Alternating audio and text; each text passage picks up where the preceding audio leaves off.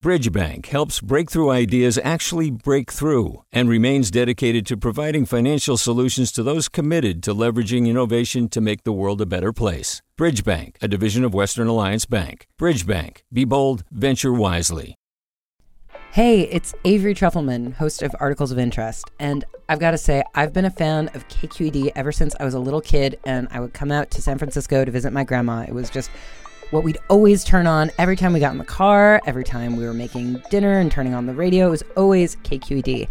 And then over the years, I've become a massive fan of KQED podcasts because this is local reporting at its best. These are answers to questions you've always wanted to know, interviews with exciting, unusual voices, necessary journalism, all told with love and care and artistry. And did you know that a majority of KQED's funding actually comes from members? It's just people like you and me supporting the programs they love while also getting access to cool events, behind the scenes footage, and so much more. If you want to sign up and be a part of this amazing community, visit donate.kqed.org slash podcasts to become a member today. That's podcasts with an S.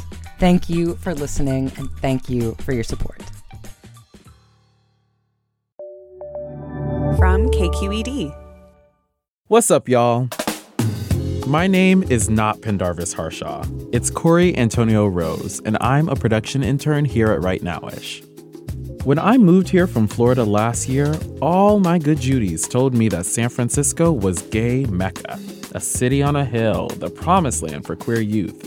And while there's no shortage of queer people in the Bay, the anti blackness is real, and nobody likes to talk about it. At first, I felt angry at myself for believing the hype confused because I didn't feel like the queer scene was for me. But, like any good journalist, I started asking questions. Where are the black queer owned bars in the Bay? Where do they go? And is the Bay really a safe space for black queer folks?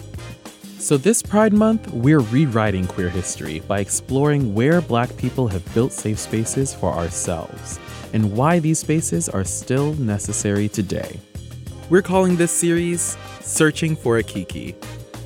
To get this story right, let me introduce Rodney Barnette, who opened San Francisco's first black owned gay bar in 1990. And there's a reason why a space like that was needed. It wasn't all just rah, rah, rah, gay capital of the world. so sit on down and get real comfortable because after the break, Rodney is going to give us all the tea on what it was like to build a safe space for black folks in the Bay. Hi, it's Terry Gross, the host of Fresh Air. We bring you in depth, long form interviews with actors, directors, musicians, authors, journalists, and more. Listen to our Peabody Award winning Fresh Air podcast from WHYY and NPR.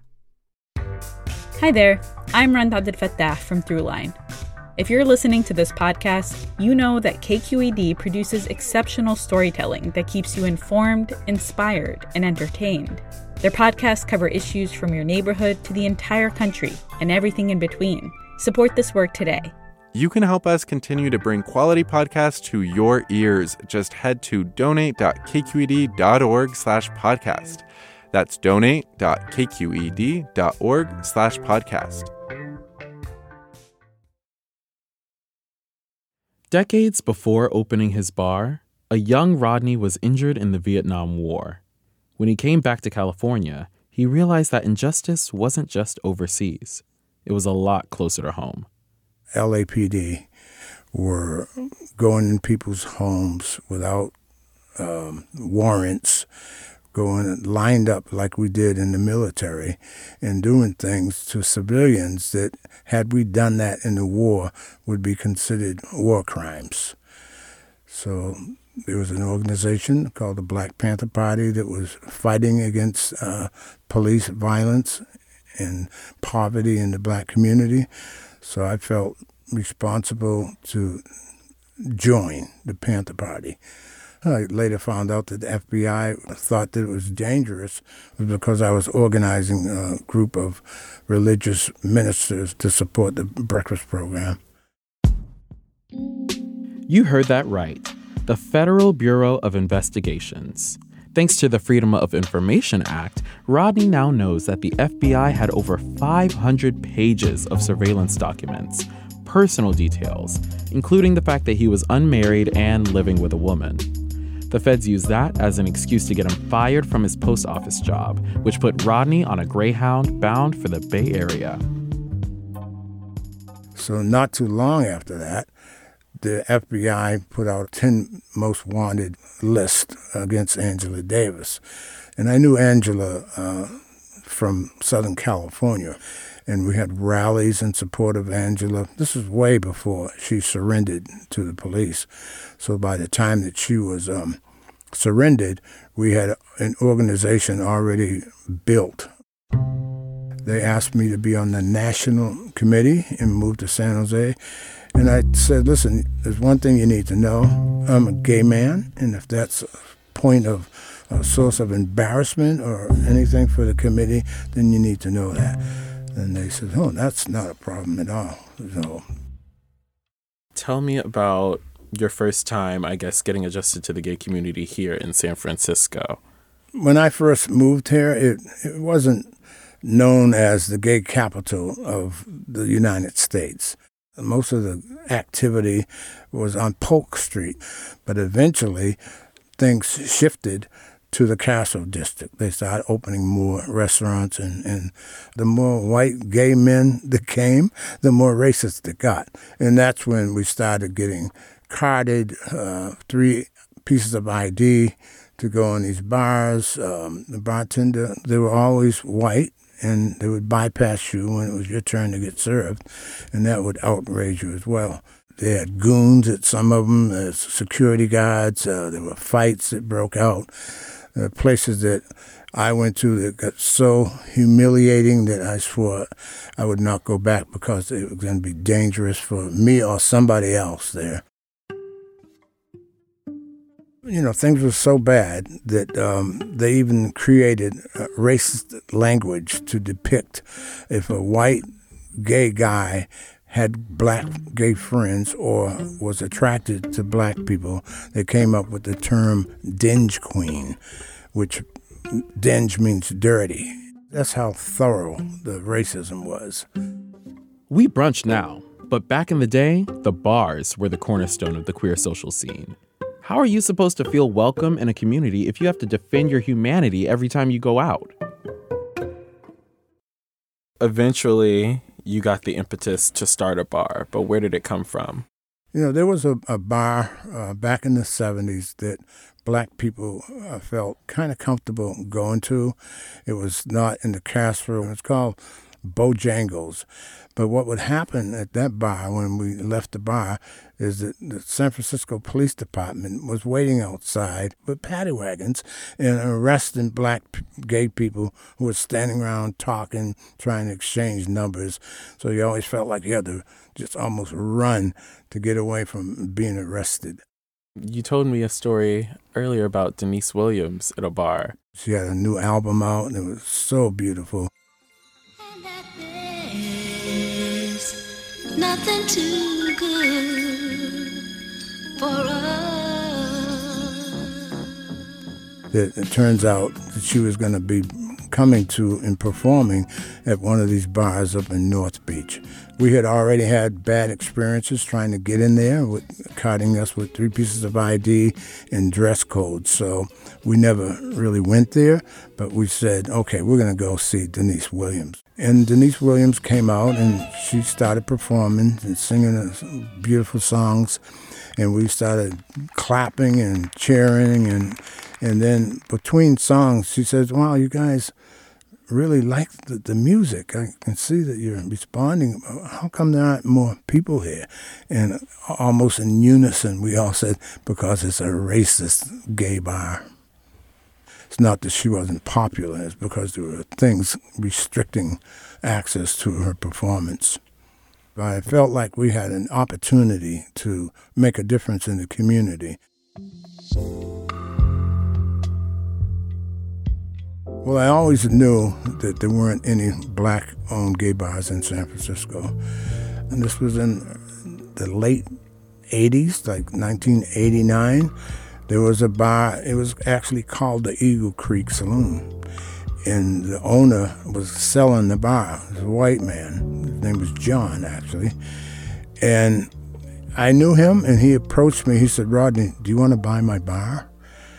I said, "Wow, I'd love to. I don't know how. I don't have money, you know."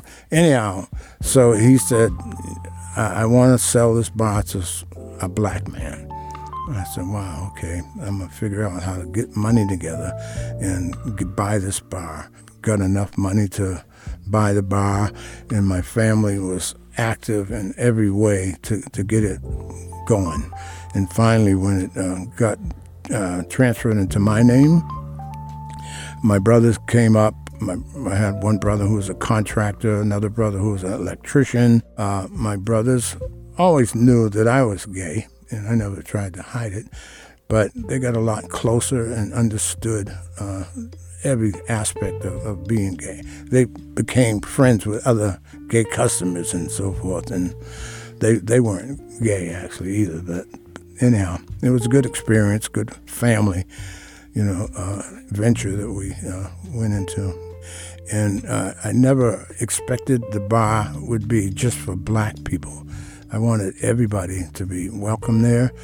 And uh, when it finally got turned over into my name, it, it was a big relief because uh, something could have happened along the way. The neighbors could have contested uh, uh a liquor license being transferred uh, in, in, in that building and so forth. So it was a big relief. I changed the name to the new Eagle Creek Saloon instead of just the Eagle Creek. Uh, the idea is that you keep the old name because people from different countries come looking for it and so forth. So it was uh, it was great. It was a cause for a great celebration. We wound up having eight bartenders, uh, and we had women DJs, which they didn't have, at least at that time, in any of these gay bars. Didn't have any black DJs. And uh, so we were able to provide uh, the entertainment that people wanted and plus uh, provide employment uh, for talented black people that weren't able to express themselves in other establishments in San Francisco and in that way, I guess it's a bar, but then it sort of functions as more like a community center. Exactly, and that's what we we call it a community center that served alcohol. so we celebrated people's birthdays. When they had a birthday, we had food and cakes and champagne. Our customers were very um, able to get involved. So somebody came up, well, here's a slogan, Rodney a friendly place with a funky bass for every race. And that was perfect because we wanted to let people know everybody was invited and welcome there. The new Eagle Creek Saloon had the formula for success a dedicated clientele, a passionate owner, and a catchy slogan. It was also everything they needed to attract haters. Soon after the bar opened, the Bay Area Reporter ran a story that tried to scare other people from going you know, pretty much implying, you know, somebody that got killed one time liked uh, hanging around with black people or rough trade or whatever. So, you know, they were advising people be leery of going to places like the Eagle Creek. So our customers, once again, were outraged at that, and we sat down with a couple of other customers and wrote up uh, a reply and demanding that they retract that uh, article, and they actually did. This was 1991 in San Francisco. The same year Magic Johnson publicly announced that he was HIV positive, a year before AIDS would become a leading cause of death for young American men, and several years after Rodney lost a brother to AIDS. I saw how, how badly he suffered uh, with the, the illness, but that was one of the things that drove me to want to do something about the AIDS epidemic. So we did fundraisers. Uh, you know, uh, eventually there were marches, candlelight vigils that uh, took place, and our bar was right on Market Street. So we would shut the bar down when people were marching by and participate in the march to City Hall, uh, demanding that uh, they fund, uh, you know, AIDS um, research. We had a group people that uh, put in a interactive video. interactive video game that showed people what safe sex was, and it might sound that that's crazy or anybody should know it, but it showed people definitely how this is uh, a way to have safe sex and stuff, and it uh, was interactive, and it was the first of its kind, and we were um, honored to have it put in our bar. It was wasn't put anywhere else before. It was put in the Eagle Creek, so. It was an arcade style machine where the goal was to pick the safest sexual option. And while a video game that teaches safe sex may sound obsolete now, most of the government sponsored campaigns advertising safe sex as a way to prevent AIDS weren't really aimed at black people. So, Rodney giving his patrons a little education with the libation is community activism at its core.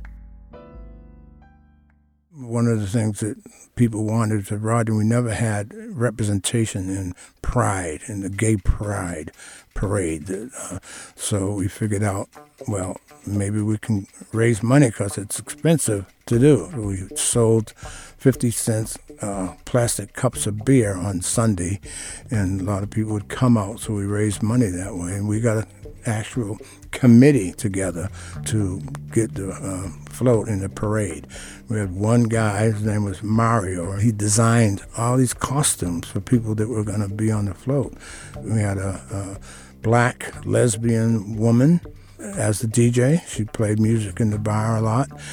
And my daughter was six years old, and she had a special costume made for her, and, and we dressed reflecting the different generations of black people. And we're actually also joined by Rodney's daughter, Sadie Barnette, who is an amazing artist in her own right. Sadie, how are you today? I'm doing well, thank you. What do you remember about this parade? I would have been, yeah, six or seven years old, and I definitely remember it almost as a fairy tale. You know, I remember getting, going to the bar to try on my costume and just feeling so special and like a princess. I can't remember what the name on the float. Well, I call it like Black People Through the Ages because it was like Egyptian costumes, Victorian costumes, you know, like throughout History. the arc of human history. Now, I'm looking at this picture of you on this float, and Mama, when I tell you, you're giving, it's giving Rapunzel, it's giving Snow White, it's giving Princess, it's giving fairy tale. I'm, I'm, I'm looking at yards and yards of fabric. And I'm also, is this you, Rodney? Yeah, that's me. Mm-hmm. Looking like a prince come through. How can it not affect you to see the pride and, you know, the creativity and just the flyness and the fashion of, you know, this multiracial gay community When we turned the corner, there was a roar that went out the entire length of the parade. People were cheering us and stuff because it's clearly a different float from everybody else's float. We're not just observers, people standing on the sideline watching gay pride. We're part of it. Something happened to the economy, and um, all the bars were, were kind of suffering. I didn't own the property, the building that the bar was in, and rent was skyrocketed. It was on, you know, uh, Market Street, one of the most expensive uh, rental places in the uh, city, and I couldn't keep paying the rent. The landlord was making all the money. The bar closed at the end of 1993.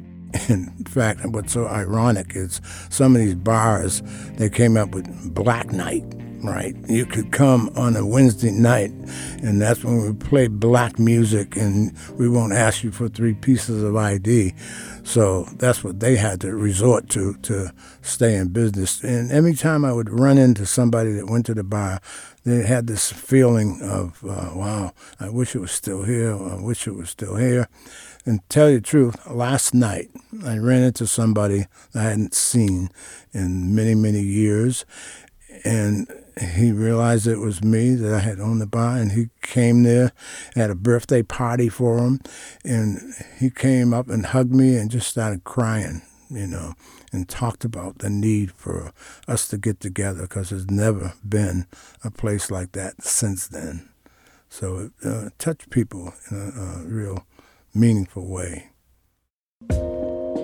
And Sadie commemorates that place, its beauty, history, and resistance in dope art installations.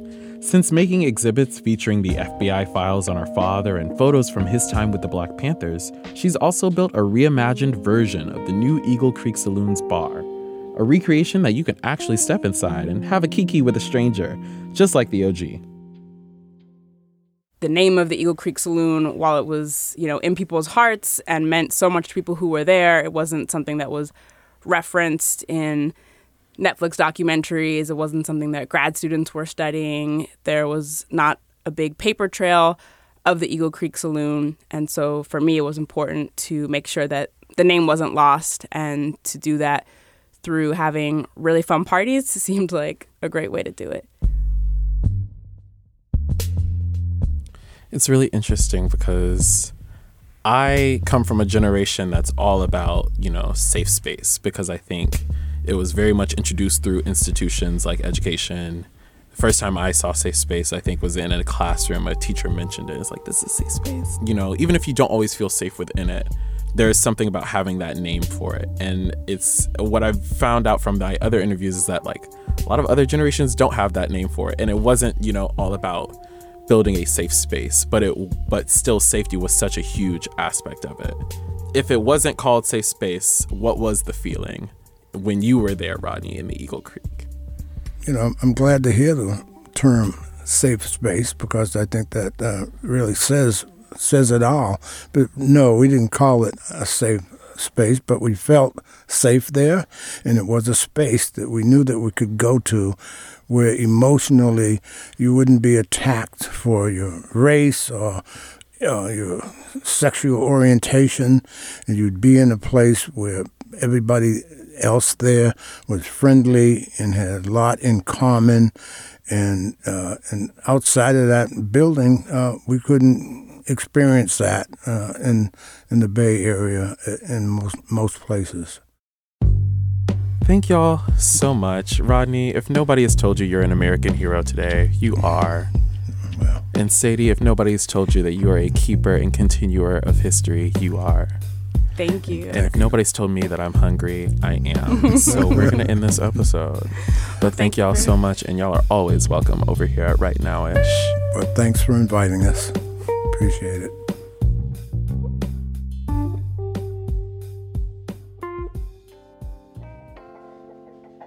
Thanks again to Rodney Barnette and his daughter, Sadie Barnette.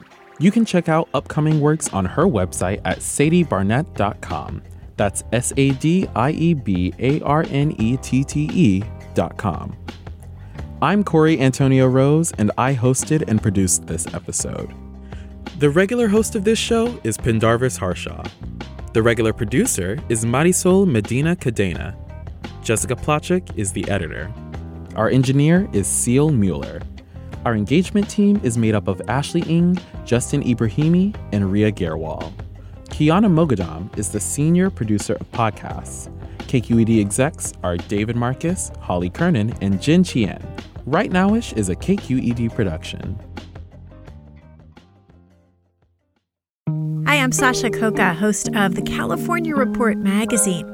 Every week, we bring you stories about what connects us in the giant, diverse Golden State. Because what happens in California changes the world. I love this place. We were once seen as like the place to be, California. The land of milk and honey. That's where you go to Sunshine State, but we just have challenges right now. KQED's California Report magazine. New episodes drop every Friday, wherever you get your podcasts. Hey, it's Glynn Washington from Snap Judgment. And if you love what you're hearing, and I know you love what you're hearing, please consider becoming a KQED member. You Get special access to cool events, behind the scenes footage, and so much more. Plus, you'll sleep better at night knowing you did your part for the community you depend upon. It's in you. Please be in it.